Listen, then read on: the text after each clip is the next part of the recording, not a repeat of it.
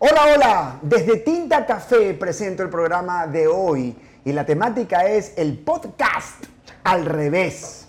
Yo voy a entrevistar a Gaby Díaz Aragón. Mi nombre es Carlos Luis Andrade.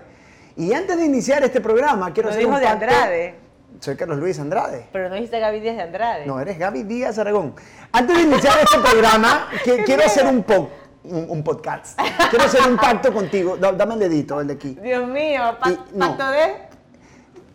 Lo que te entreviste, lo que te pregunte y lo que haga aquí, queda aquí. No lo vas a llevar a la casa. Ok. ¿Está bien? Sí. No te conozco, te voy a entrevistar. O sea que me puedo ir de bola porque estás guapo. Estamos. Sí. Perfecto, pacto. Bueno, entonces, no la conozco a la señorita. Para mí es todo un desafío hacer esta entrevista porque, pues, Gaby tiene años de experiencia en la televisión. Entonces, el desafío de esta entrevista es eh, poder escarbar en esas cosas que la gente no sepa de ti. Y vamos a iniciar. Mira, si yo fuera una de esas personas juzgadoras que anda criticando todo en la calle, yo te veo a ti y, y se me ocurre que tú eres una, una niña valenciaga, Gucci Praga. Entonces la pregunta es, Estoy nerviosa. ¿vienes de una familia acaudalada de dinero? ¿Eres pelucona? Eh, quiero que me hables de, la cuna de tu hogar. Yo creo que de pelucona solamente el rubio, que tengo raíces, pero no, yo vengo de una familia clase media, donde vi a, pap- a mi papá, porque mi mamá nunca trabajó, ella empezó a estudiar leyes, pero dejó la- el estudio porque tenía que cuidar a sus hijas, porque no teníamos en ese entonces, mi papá no tenía plata para poder contratar a una persona que le ayude a mi mamá. Y yo recuerdo ver a mi papá muchas veces... eh, hacer números porque la plata no alcanzaba, que yo eh, él esperaba ciertos juicios. Ver, cuando dices no alcanzaba, ¿qué pasaba que tú pensabas que no alcanzaba? Bueno, no alcanzaba que yo quería que me compren algo y no había para que me compren algo. Nunca Ok. nos faltó el pan, nunca nos faltó el techo, eh, pero ¿Qué faltó? No sé, eh, un juego de bolos que nunca me lo compraron porque era muy, muy caro. Eh, no íbamos todos los años a Disney. De hecho, yo conocí O los sea- Estados Unidos ahora ya de grande. Ok. Ya, eh, Y eso es importante para ti, conocer Estados Unidos. No, perdón, nunca conocí los parques, porque Ah, siempre íbamos a Nueva York, pero nunca era el tema de que las niñas viajen para A conocer ver, los parques. una familia de clase media y nunca pasó un día que no tenías que comer, por ejemplo. Correcto. Siempre tuviste que comer. Siempre, siempre, siempre tuve que comer. Nunca tuviste una necesidad de que, de que, ay, no voy a comer otra cosa que no sea esto. No, y eso no me hace mala persona. No, no, no, estoy preguntando. No, no, no. eh, mi papá es, siempre ha sido un abogado sumamente reconocido, respetado, pero sí habían momentos duros porque los abogados dependen de lo que cuando los jueces ya dictaminan la sentencia y él pueda con, con esa sentencia cobrar la plata que ha ganado en un juicio. Entonces habían, eh, había tiempo que no habían esas esos dictámenes que le permitían a mi papá ganar el juicio, de juicios muy grandes, de mucha plata. Entonces era como que venía la época de mucho dinero, pero después venía la época de las vacas flacas. Entonces mi papá siempre decía, yo tengo que guardar y sé que hay prioridades y por ahora no te puedo dar lo que tú quieres que te dé. Pero yo recuerdo repetir un vestido cinco o seis fiestas. eh, no me ponía la ropa de mi hermana porque no me quedaba porque yo era gordita y se ponía enojada porque les tiraba las cosas, pero no tuvieron la, eh, yo no tuve la facilidad que hoy en día mi hija, tengo una hija, te cuento, que se llama Polly, que la tiene, Ok. ¿ya? Entonces, me acabas de decir que fuiste gordita. Sí. ¿En qué época fuiste gordita? ¿Cuántos años 14 tenías años. Y, y qué tan gordita eras? Bien gorda. Yo tenía, de, de mi peso actual, yo he de haber tenido unas 50 libras de más. Solo me quedaba un overall con camisa blanca. Esa edad es la edad de los primeros besos. Nunca los tuve. Hasta que conocí a, a mi primera enamorada a los 19 años. Porque nadie me paraba bola. Dura mi vida. Oye, pero, pero, a ver, na- nadie te paraba bola, No, pero te interesaste en alguien. En muchos chicos, en muchísimos chicos, pero yo los veía inalcanzables. Porque no me paraban bola, porque era la gordita que tenía granos en la cara, era samba, pelo castaño oscuro y que no le quedaba bien la ropa. ¿Y alguna vez te dolió que no te hayan parado? Toda la vida, porque yo quería ir a una fiesta y tener la ilusión que me saquen a bailar.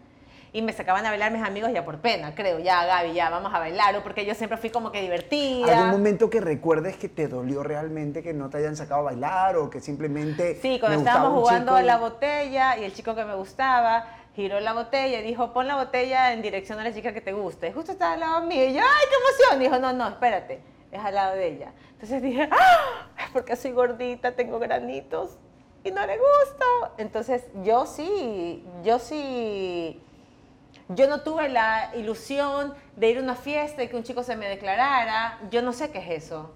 Yo no tuve la ilusión de ir a una fiesta y que un chico me coqueteara. Yo no sé qué es eso.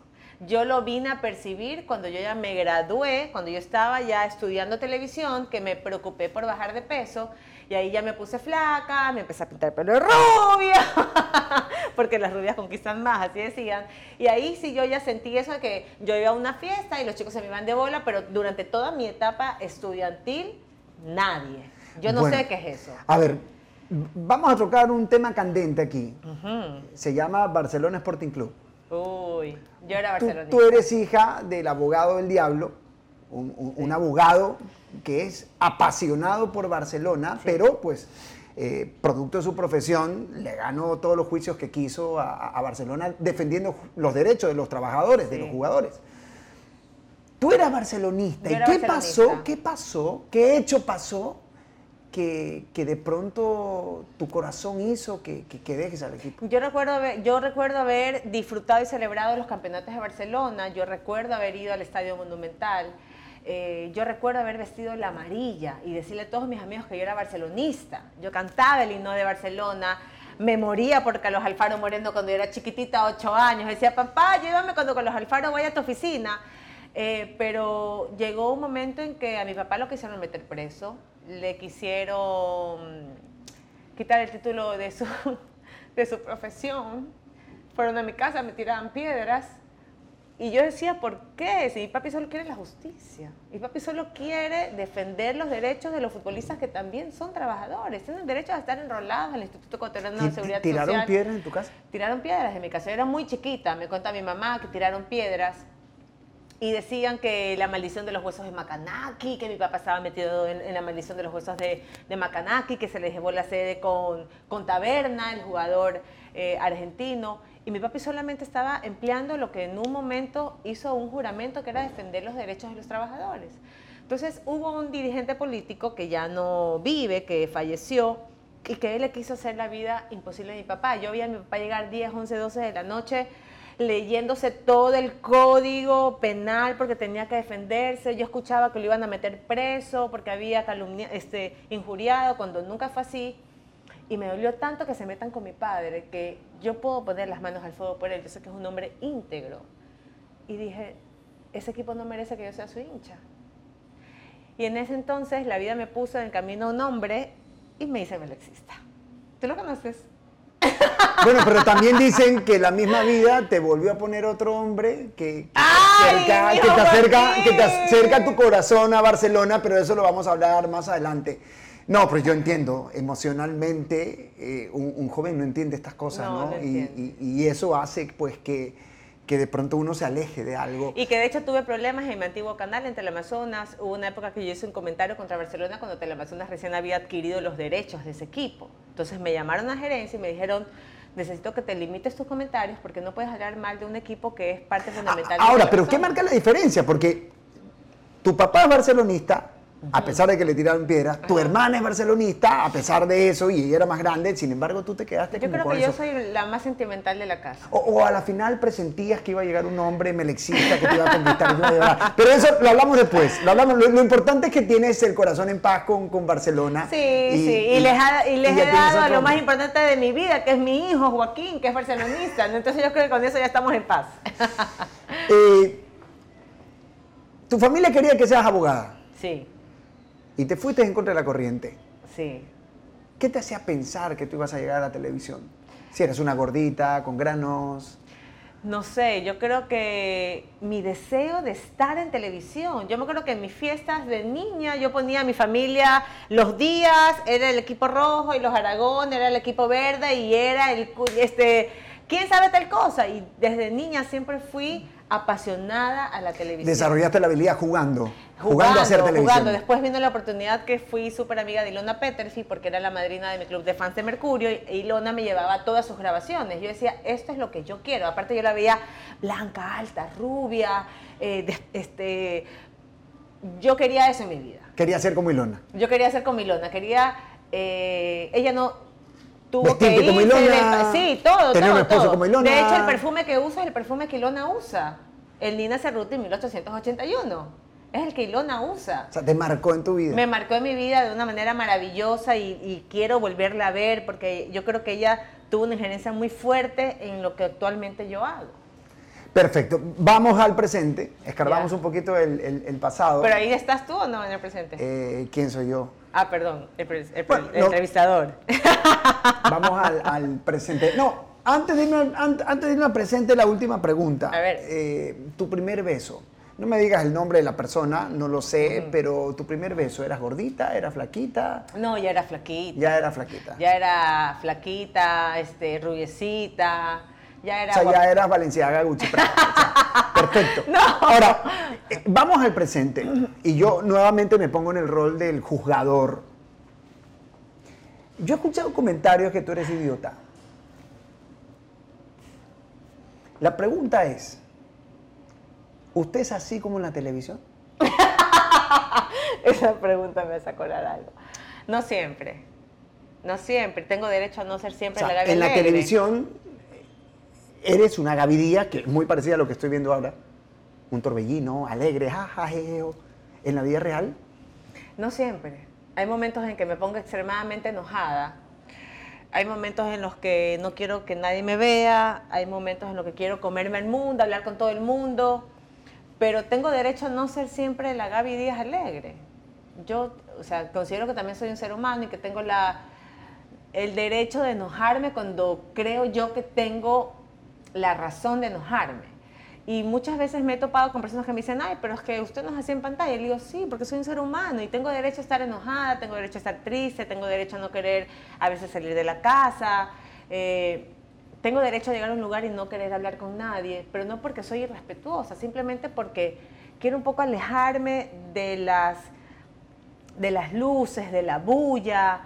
Eh, y no quiero que se tergiverse lo que voy a decir, pero muchas veces quiero que me vean no como la Gaby Díaz de, de Ecoavisa, sino como, la, como, una, como, como una señora que está ahí con sus zapatos crocs, su jean roto y su camiseta, ¿ya?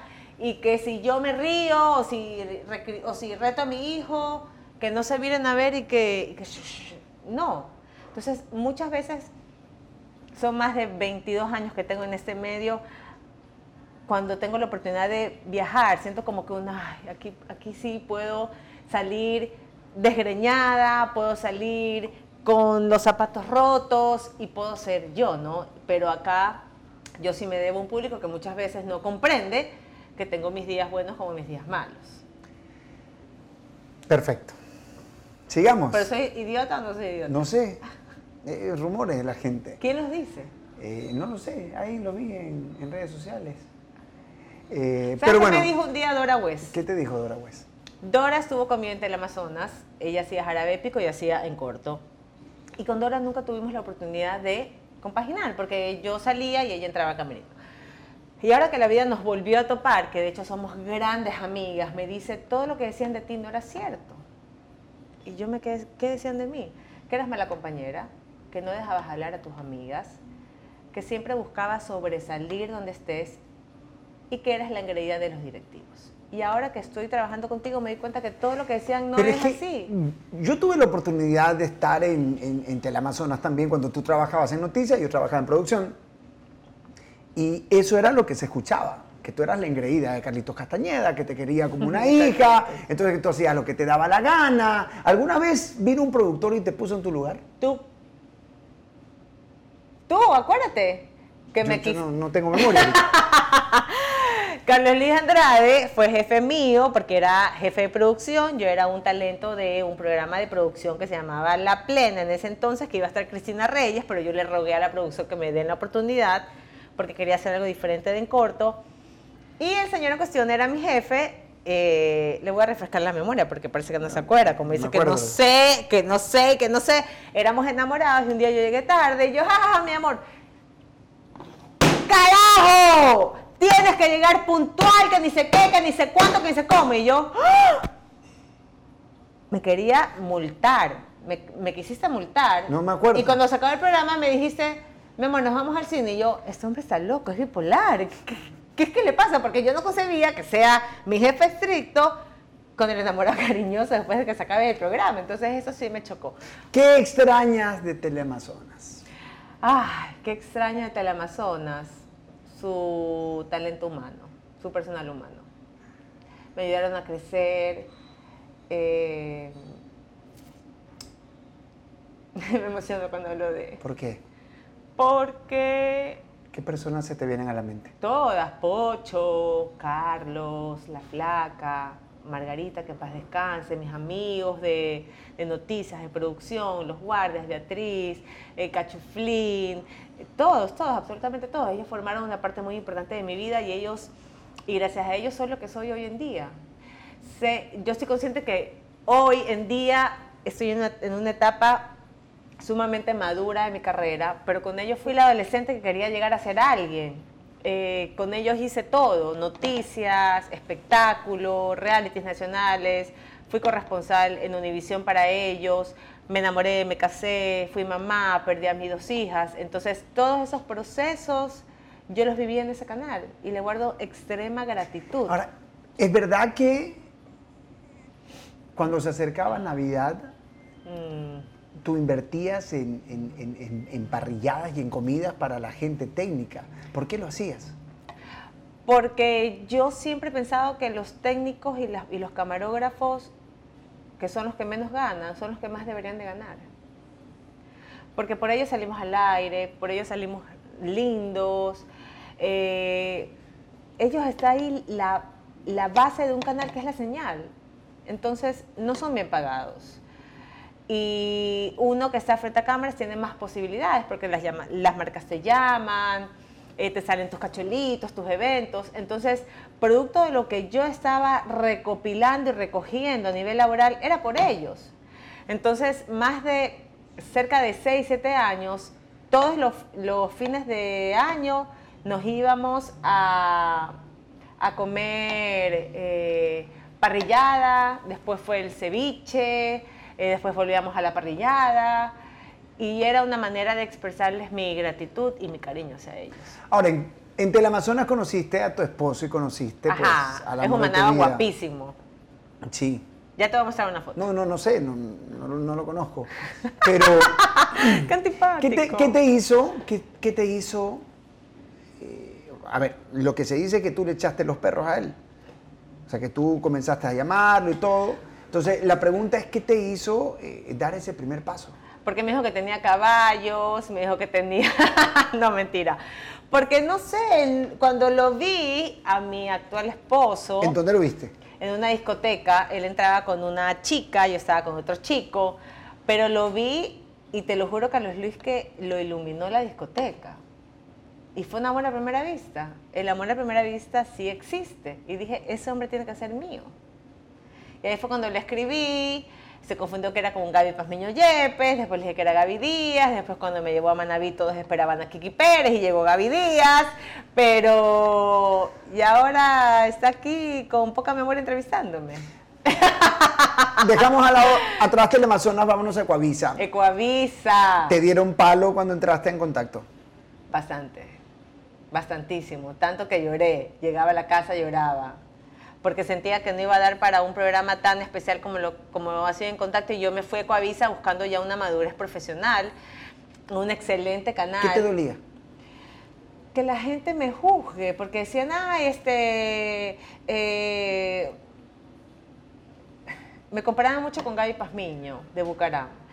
Entonces, como que decían, ella como que está coloradita, que es muy peluconcita, muy aniñadita, entonces, sí, sí hubo como que mucho conflicto en ese momento de mi vida. Y llegaba a la casa y lloraba y me daba coraje porque yo sabía que podía, pero no buscaba el clic para potencializar lo que el, talento que yo creo que tengo y que estoy segura que lo tengo. La gente dice que el en contacto de antes fue mejor. Sí, la gente dice eso. Eh, yo no recuerdo haber visto ese en contacto porque yo trabajé años en radio y la radio no me permitió ver ese en contacto. Pero si lo dicen es porque seguramente guardan un cariño especial, como es el cariño que yo le guardo a Teleamazonas. A ver, ¿y si, y si tú fueras la, pues, la, directora de En Contacto, la dura, la, misma plantilla. la, la, Betty Mata, ¿qué mejoras le hicieras al programa? Ninguno. Ninguno. Somos un equipo consolidado que todos somos amigos todos celebramos lo de todos. Eso me sonó ya el discursito de tengo que No, no, no, no. el canal, yo, mírame, estoy hablando Yo sé que puedo llamar en ese momento a Dora, yo sé que puedo llamar a Virginia, a Henry, a mi muñeco Lacito. Yo sé que puedo llamar a Urrutia, yo sé que puedo llamar a Betty, a Café. Somos una familia, en realidad somos una familia. ¿Tenemos nuestras discrepancias? Sí. Sí pero como a veces nos decimos lo que nos ha dolido en algún momento al aire, también nos decimos y celebramos los logros de cada uno. Perfecto. Entonces, vamos a cambiar un poco, porque ya vamos a entrar en la recta final del programa, así que vamos a cambiar un poco la temática. Eh, te veo que haces CrossFit, que, que, entrenas, que alzas pesas, que, muestras tu, tu, brazo, entonces se, se nota que eres una mujer fuerte. Entonces, me gustaría saber, y tómate tu tiempito para pensar, un esfuerzo físico en tu vida que tú te preguntes, wow, ¿cómo pudo hacer esto? Subir las escaleras de Francisco y Casa Bustamante al día siguiente de haber sido operada por cesárea. No me dolía. Tenía el dolor aquí. Y en las noches no, las camas de ese hospital son camas con clavos, espero que ya las hayan cambiado, estamos hablando de hace unos ocho años atrás. Y mi mami preocupada me decía, Gaby, es que no te puedes sentar porque la cama está al ras del piso. Y yo me sentaba y me paraba. Y no me dolía la cesárea. Después cuando ya pasó, la doctora me decía, por favor, tienes que venir porque te tengo que checar los puntos. Le decía que los puntos se me abren o se me cierren, pero yo no puedo ir, no puedo abandonar el proceso que está viendo mi hija. Entonces, hoy en día, después de haber pasado la cesárea de Poli, la cesárea de Joaquín, que en Joaquín me dijeron camine a las dos horas, yo no me podía parar porque me dolía de una manera terrible. Al día siguiente me tuve que levantar, pero me levanté y el dolor de la cesárea de los puntos era horrible que en ese momento no lo sentía. Subía, bajaba las escaleras, eh, tenía que bajar a la fundación para llenar el papel para que lo operen, subía nuevamente para ver si necesitaban algo, me sentaba, me paraba. Si Dios estuviera aquí sentado al lado mío, hola Dios, ¿cómo estás? ¿Qué le quisieras preguntar de tus hijas? ¿Cómo están?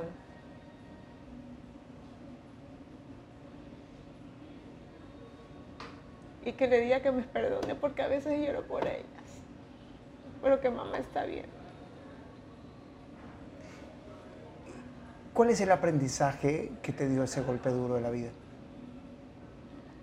Que uno no tiene el control de nada. Que yo puedo anhelar algo, pero si no es la voluntad de él, no se va a hacer nada. Yo tenía un cuarto decorado, con un papel tapiz que lo traje de otro país. Pequeñín me dio todos los pañales, los pañitos húmedos, las cremas antipañalitis. Tenía toda la ropa de ella y nunca lo usó.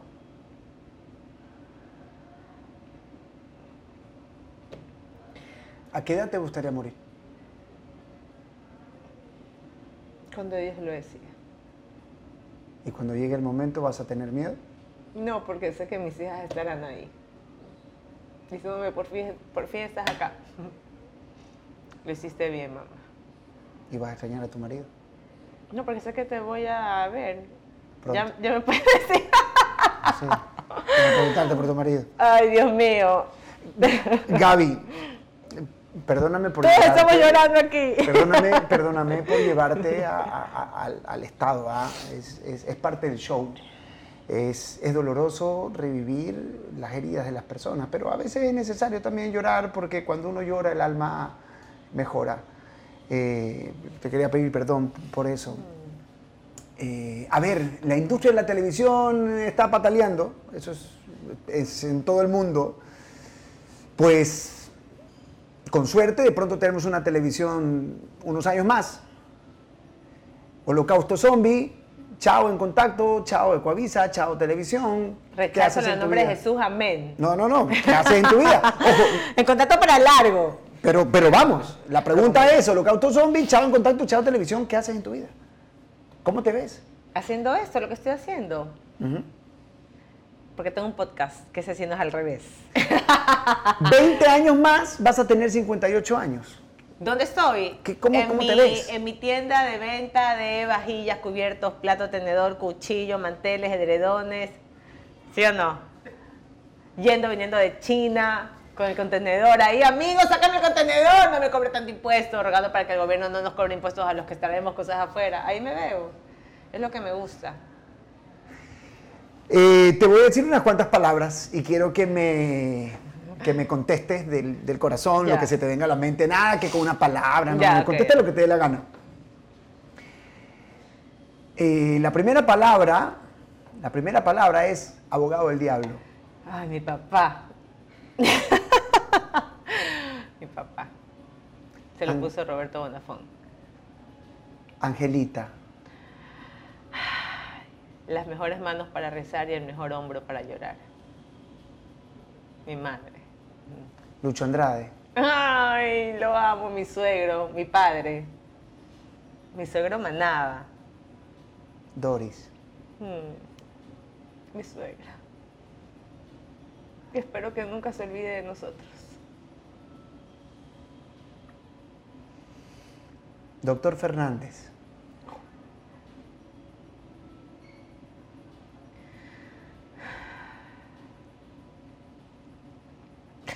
El doctor que me abrió las puertas del Francisco Casa Bustamante.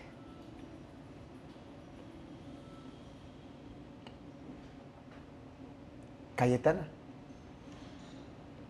Uy, Cayetana. Mi esperanza. Mi esperanza en su momento, que también se convirtió en mi mayor dolor. Carretoso. Eso no lo puedo decir. El picarón.